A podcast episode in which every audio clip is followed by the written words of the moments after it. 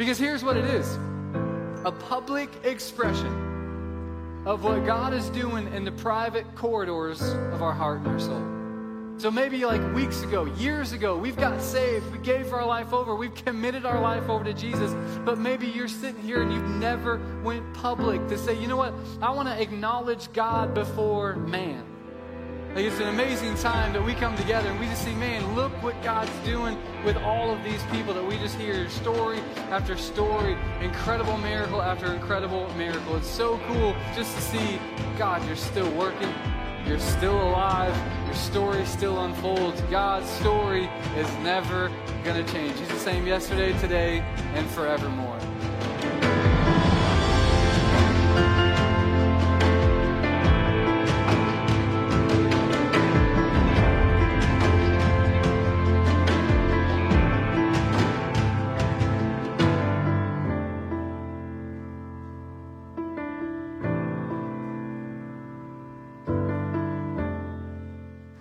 Don't know, my name's Randy Thornton. I've been senior pastor here at Grace for 31, going on 32 years. Amen. So praise God. Uh, I enjoy it. Amen. Hey, uh, we are delighted. Uh, today's I, I, everybody loves baptism. It's it's really the story of transformation of what God can do in someone's life when they surrender to the Lord Jesus. So I'm going to start with sharing how baptism is a power to change not only your life, but when we walk in faith and we walk in obedience uh, to acknowledge Christ and declare that He's the King of Kings, the Lord of Lords over our lives, it does something not only in our lives, but those around us, even in the spiritual realm. Uh, and I'll use this story. Uh, in the first Gulf War, when America landed on uh, Iraqi territory, a lot of these young soldiers uh, were on the tarmac getting off the planes, and the chaplains would hold them there and preach the gospel to them. And uh, so what happened is these many of these young soldiers knew that they were going to, for the first time ever, uh, encounter possible death, life and death situations, and many of them surrendered their lives to Christ. And so they had so many people respond, and the chaplains uh, they knew they needed to baptize them. so what they did is they they took a bunch of sandbags or whatever they could and built kind of a little tank, put some plastic over it, and filled them with water. And so we had all these soldiers were being baptized right there on the tarmac. Now, what people don't realize is there had not been a Christian baptism in Iraq in 800 years. Now, what happened is there started a movement, started with soldiers from America but something in the spiritual reign, in the spiritual realm changed, and literally the birthing of the cell church movement or the house church movement in Iraq by Iraqis or by Pakistanis or by Iranians. And now, literally, there are thousands upon thousands of believers in Jesus Christ behind, not in the public arena, living for Christ and dying for Christ, being persecuted for their faith uh, because some soldier, some chaplain, somebody made a decision to, to do something in the spiritual realm, and, the, and these soldiers were baptized. When we make a decision to make Christ public, God does something that goes beyond what we see. And sometimes it's God does something in our life, but sometimes we don't realize it, that God does something in others' lives because of our faith and our obedience and us just willing to take the stand.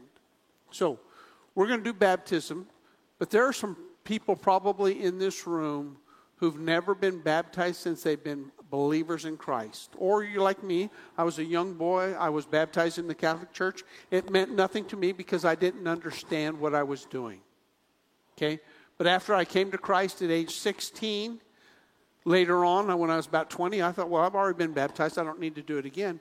I come to understand that baptism isn't uh, something you, a little ritual you go through. It's an act of faith and obedience. So I was, I remembered about age 21, 22, we were in a service like this, and God says, You need to get baptized. And I'm going, Okay. So I went and got baptized. So if you're here today and you haven't been baptized, what I encourage you to do, if you know the Holy Spirit God is speaking to you that you need to do this, then I encourage you to get out of your seat, go to the welcome desk. They'll take you over to the green room behind this room, right here. Uh, they'll ask a few questions to make sure you understand what the gospel is. Have you truly trusted in Christ alone for your Savior? And then they'll bring you out and, and we'll have everybody get baptized. And you can do that at the service. We have clothes for you. You don't have to worry about anything. So if you're here and I'm preaching and you know God said do it, then don't sit there. Amen? Amen. so, what, let's, let's talk about baptism. You know, again, the baptism is a confession of the gospel of Jesus Christ. What is the gospel? Is that Jesus Christ knew that God knew that man could not save himself because of his sin. So what God did is He sent His Son Jesus Christ to live, to be born, to live a life of obedience. But that wasn't enough. He knew that if man was to spend eternity with God, someone had to pay for his sins because it says all have sinned and fall short of the glory of God. So, what God did by sending his son Jesus, he took my sins and your sins, and when Christ was nailed to the cross, he, his blood was shed. That says, without the shedding of blood, there is no forgiveness of sin. So Christ's blood was shed. It says, he was nailed to the cross, he lost his life, and he died, and they buried him in the earth and for three days he was dead, and on the third day he rose again. Uh, so baptism is a symbol of what Christ does. He death, burial, and resurrection. Now the word baptism in the Greek is the word baptizo, means to immerse, to go fully under, to surrender. So when we talk about being baptism, baptism is a public confession of what Christ has already done in your life. It's a declaration that says, Devil, I don't care what my past is. God says, My sins are forgiven, and I declare to the world that Jesus Christ is my Lord. And, devil, my sins are forgiven. Amen? Some of us need to stop living in the lie of the past and declare, Devil, you can't have me. I'm not yours anymore. I believe that baptism is a spiritual force that changes people's lives. Amen? Now, the gospel is the power of God unto salvation. Romans 1:16 for I'm not ashamed of the gospel for it is the power of God for salvation to everyone who believes to the Jew first and also to the Greek.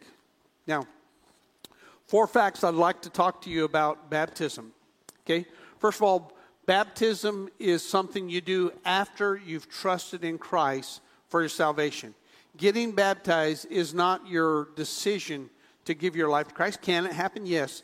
But many times, what ha- most of the time, what happens is it's you making a decision to trust Christ as your Savior. There's a point in time. It's like this What's the difference between knowing about God and knowing God?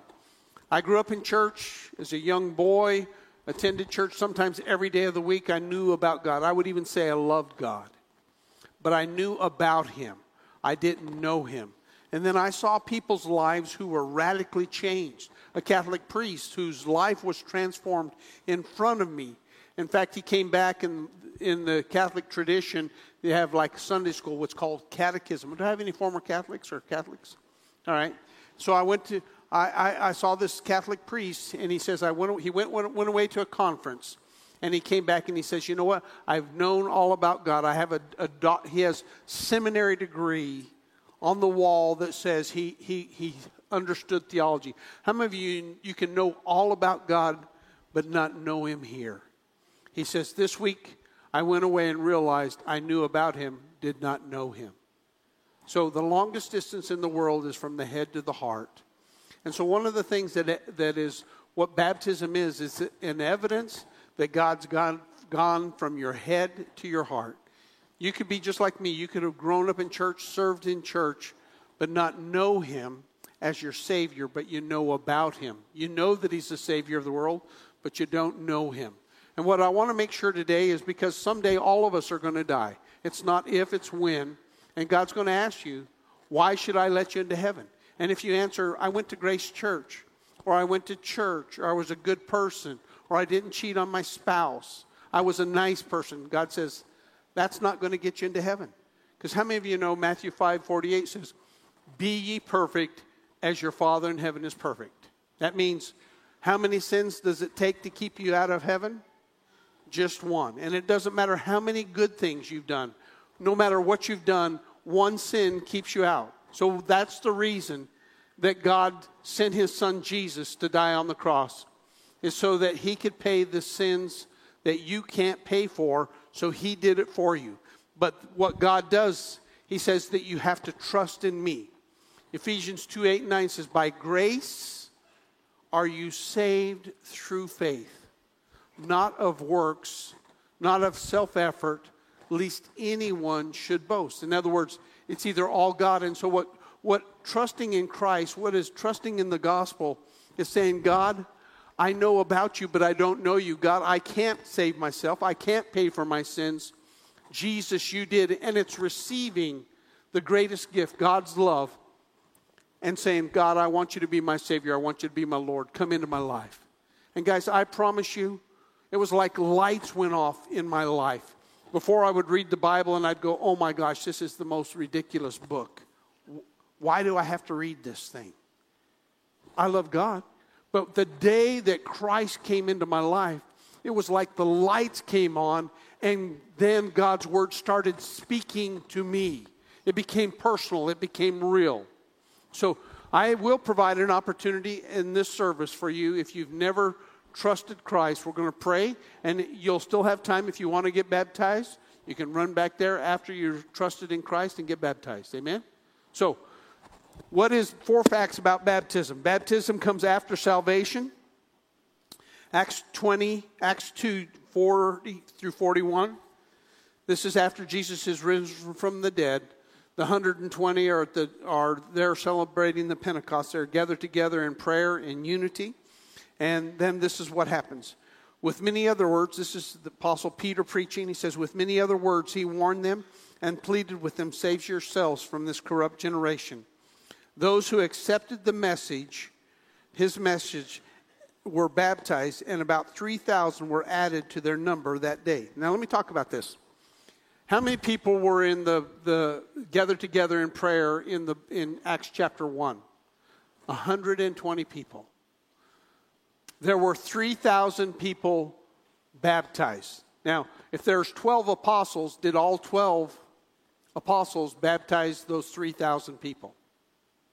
Or was the everybody, man, woman, child, baptizing people?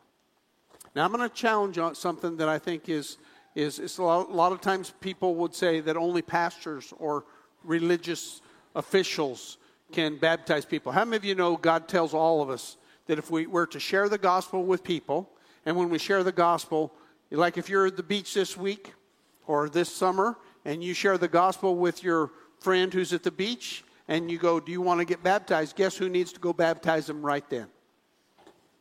You do. I'm going to give you some scriptures. All right? now, baptized, so 3,000 people were baptized. So, baptism is after they had made a decision to give their life to Christ. Number two, baptize, what baptism is, is telling the world that you've given your life to Christ. Baptism is saying to the world that Jesus is your Lord and your Savior. It's a public confession of your faith in Jesus Christ. Now, we started Grace here. My wife and I moved here in June of 1988. We started Grace. Several years into that, our group of churches uh, started going over to Romania and starting churches. Uh, back then, uh, Romania was a communist country. Uh, the, they, went through a revolt. The president of Romania, Ceausescu, was assassinated, and it opened the door for Christians for the first time to come into that nation. So we would go over there. We'd come into the little marketplaces or the piazzas. We'd put up a speaker or just stand and start speaking. And there was just such a vacuum then. You would say, Jesus love you, and people would just want to get saved. And so we saw, started seeing literally hundreds, if not thousands, of people come to Christ. Started churches all over Romania. I remember one time when uh, on one of my trips, we were there was a missionary from uh, Australia, Shane, Shane and Ildiko Murphy. Uh, we went there, and uh, I preached in the services and did different meetings. And after the Sunday service, they said, We're going to have a church picnic and we're going to have baptisms. He says, But Randy, I want to introduce you to a particular lady, or he told me the story. He says, You're going to be baptizing this lady today, and uh, her husband's a Muslim, and she's converted to Christianity. Uh, but for her, uh, this is a very important day because she has been told by her husband on numerous occasions that if she makes a public confession saying, I'm not going to be Muslim, but I'm going to be a believer in Jesus, that uh, her husband's going to kill her. So he says, So for me, this woman's declaration of faith is she's made a decision to come life or death. She's given her life to Jesus. So here I'm baptizing this lady, knowing that when she goes home, her husband, based on her culture, based on their family's culture, she's going to be put to death. And it's perfectly okay. So after the baptism, she went, he was in the hospital at that time. And uh, she was, went to the hospital and she told herself, you know what, I don't even have to tell him. I've already told everybody else. But God just spoke to her. He says, do not be ashamed of the gospel. And if you, if you die for your faith, you know your, your sins are already forgiven. You know you're going to go to heaven. Don't deny me. So this lady went into the, to the hospital room. Her husband's laying in the bed. And she walks up to him. There's some conversation. Then she goes, I need to tell you something. He says, No, I need to tell you something. You know that this man named Jesus you always talk about, you know, you know where I stand. He says, But this last night in my room, your Jesus appeared to me and sat on the end of my bed and told me of his love for me. Your God has become real to me. Guys, several years later, that same man was a deacon in that local church.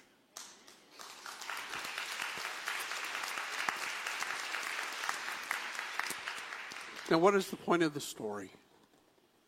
The point of the story is simply this.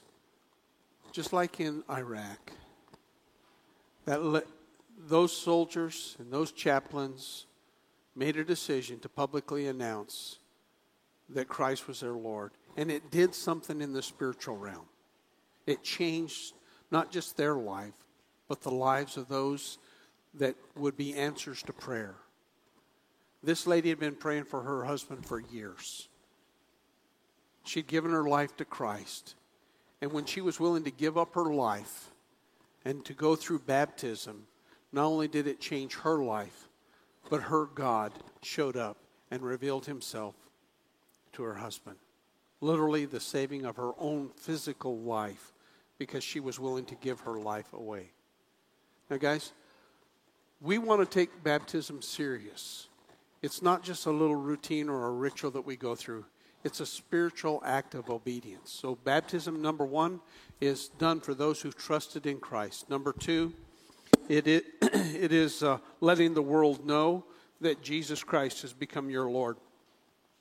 Matthew 3.13 Jesus, after uh, being told by the Father that he was need, needs to be baptized, he was sinless, but he says, so that I might fulfill righteousness, so that the world might know Jesus himself was baptized. Matthew 3:13 he says then Jesus came from Galilee to the Jordan to be baptized by John. Revelations 12:11 I'm going to read this and then kind of unpack this verse. It says they overcame him by the blood of the lamb and by the word of their testimony, and they did not love their lives so much as to shrink from death. I want you to think of that lady going into the river. She says, They overcame by the blood of the Lamb. This lady knew that her sins had been forgiven. Even though her husband threatened her, she knew that her salvation was secure in Jesus Christ and by the word of her testimony. In other words, even though it might mean her life, she did not shrink back from death, but overcame because she was willing to say, I have decided to follow Jesus, no turning back. Jesus is my Lord, Jesus is my Savior. Paul said in Romans, he says, I'm not ashamed of the gospel, for it is the power of God unto salvation. God's called us to be more than overcomers. God's called us to change the spiritual forces around us, being willing to live our lives fully devoted to God. One of the best ways to do that is through baptism, letting your family, your friends, your world, and all the forces of hell know that, devil, you can no longer have me. I belong to God. Baptism number three baptism is an evidence of a changed life. The old Randy, the old you, has been put to death through the cross of Jesus Christ. 2 Corinthians 5:17 when someone becomes a Christian, he becomes a brand new person inside. The old life has passed away and the new life has begun. Again, one of the evidence of salvation is that Christ has gone from your head to your heart, that Christ is real, that he's changed your life. 1 Peter 3:21 I love this verse. It says this is in the Living Bible that it says, by the way, this is what baptism pictures for us. In baptism, we show that we have been saved from death and doom by the resurrection of Jesus Christ. In other words, I am saved from judgment of hell because I, my sins have been forgiven. They've been washed away because when I, I, I trusted in Christ, he says, not guilty, okay? He says, In baptism, we show that we've been saved from death and doom by the resurrection of Jesus Christ. Not because our bodies are washed clean by the water, but because in being baptized, we are turning to God and asking Him to cleanse our hearts from sin. Amen. Now, baptism, again, in the Old Testament, again, the word baptism itself literally means to be immersed, to go under. In the Old Testament, what before, before the New Testament, before Christ, John the Baptist, people would say, when the, one of the evidences of them turning away from a life of sin is they would c- come in, they would hear the word of God, they would confess their sins, and then after they'd confess their sins, they would go to the river and be baptized, just like in John the Baptist, even Jesus himself. So, baptism is an evidence of your sins uh, being forgiven by confessing them to God. Number four, and kind of closing, is baptism is all about being obedient. Matthew 28 18 through 20. Then Jesus came to them and said, All authority in heaven has been given to me. Therefore, go and make disciples of all nations. The word nations there in the Greek is a word called uh, ethnos, people groups. Go make disciples. Now, is Jesus just speaking to the 12 or is he speaking to every believer that exists? He's not speaking to a, uh, just 12. He's not just speaking to a church. He's not speaking to a pastor. He's speaking to every believer. And this is God's command. It's called the Great Commission. Then Jesus came and says, All authority in heaven and on earth has been given to me. Therefore, I'm giving it to you. Therefore, go make disciples of all nations, of all people. And then guess what? He says, once you have shared the gospel, once you've been discipling these people, when the revelation of who God is becomes real to their life, then you go baptize them in the name of the Father, the Son, and the Holy Spirit, and teaching them to obey everything I have commanded you. And lo, I will be with you to the end of the age. Guys, God's command to go make disciples, to baptize them, to teach them is for me and it's for you. It's for every believer. So baptism is about being obedient. John 14, verse 15, he says, If you love me, you'll obey what I command. Now, I want to give another opportunity. If you're a believer in Jesus Christ and you know that right now God's been speaking to you about being baptized, then I challenge you to be obedient to the prompting of the Holy Spirit. Go to the back, talk with somebody there, and today we'll be performing baptisms as a declaration of your faith in Jesus Christ. Matthew 3 16 and 17, again, speaking of Jesus himself. As soon as Jesus was baptized, he went up out of the water, means baptism up out of the water. He went under, he was immersed. At that moment, heaven was opened up, and he saw the Spirit of God descending like a dove and lighting on him. And a voice from heaven said, This is my Son, whom I love, with whom I am well pleased. Guys, I don't I can't tell you what baptism, I, I, I'm trying to tell you what baptism is. But there's just a simple something that takes place in the spiritual realm. It's not salvation, but it's a declaration of your faith, but it's also a declaration over your life saying, Son, I love you. I forgive you. You, you declared me before man, and I declare you before God. It's God saying, I love you and I am well pleased. Amen. Amen.